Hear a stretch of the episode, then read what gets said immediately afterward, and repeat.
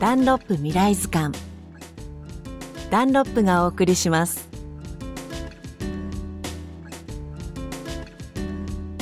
こんにちは吉田美穂です。東京吉祥寺。100年の歴史を持つ牛乳屋さんがリニューアルオープンしました。名前は武蔵野デイリー。お店に並ぶのは自然の中のびのびと牛を育てた放牧の牛乳ばかり。日本中を巡りながら出会った30以上の牧場から時期に合わせた最適な牛乳を厳選。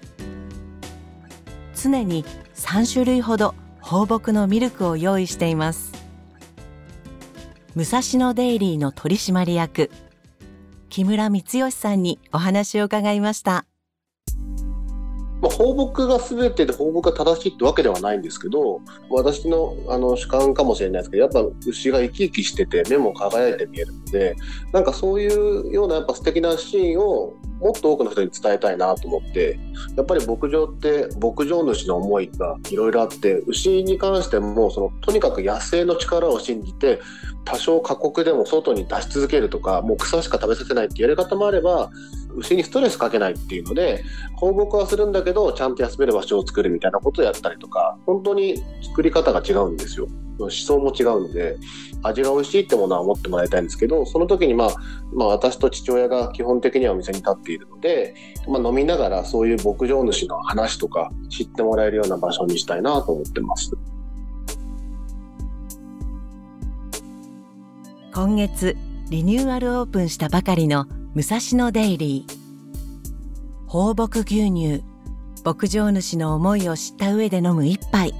素敵ですね。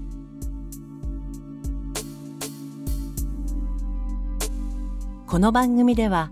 お聞きのあなたからも宝物を募集しています。毎月3名の方に番組オリジナルのクオカードをプレゼントします。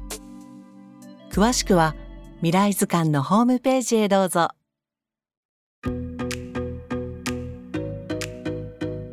100年後の子どもたちに日本の美しい文化や自然を伝えたい。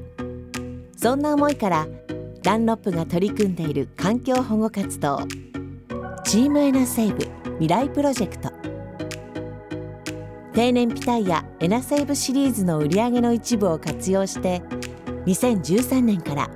日本ユネスコ協会連盟とともに全国各地で取り組んでいます。これからも地球と人の明日を守るために